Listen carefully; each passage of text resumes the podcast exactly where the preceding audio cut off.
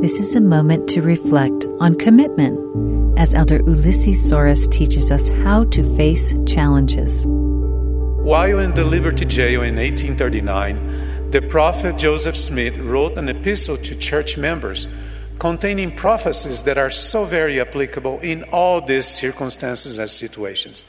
He wrote, All thrones and dominions, principalities and powers shall be revealed and set forth upon all who have endured valiantly for the gospel of Jesus Christ.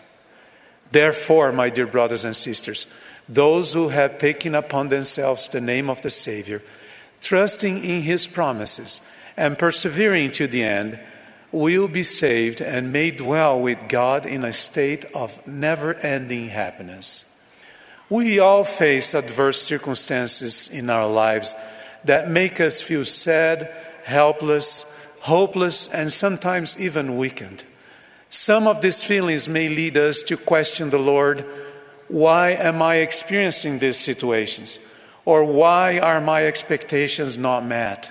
After all, I am doing everything in my power to carry my cross and follow the Savior. My dear friends, we must remember that taking our cross upon ourselves includes being humble and trusting in God and in His infinite wisdom. We must acknowledge that He is aware of each of us and of our needs. It is also necessary to accept the fact that the Lord's timing is different than ours. We cannot condition our faithfulness to Him by imposing upon Him a deadline for the answers to our desires. We need to trust the Lord enough to be still and know that He is God, that He knows all things, and that He is aware of each of us.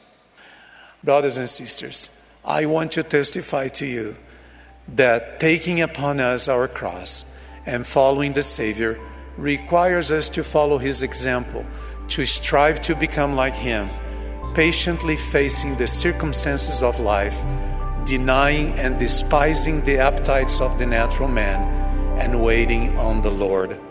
The psalmist wrote, Wait on the Lord, be of good courage, and he shall strengthen thine heart. Wait, I say, on the Lord.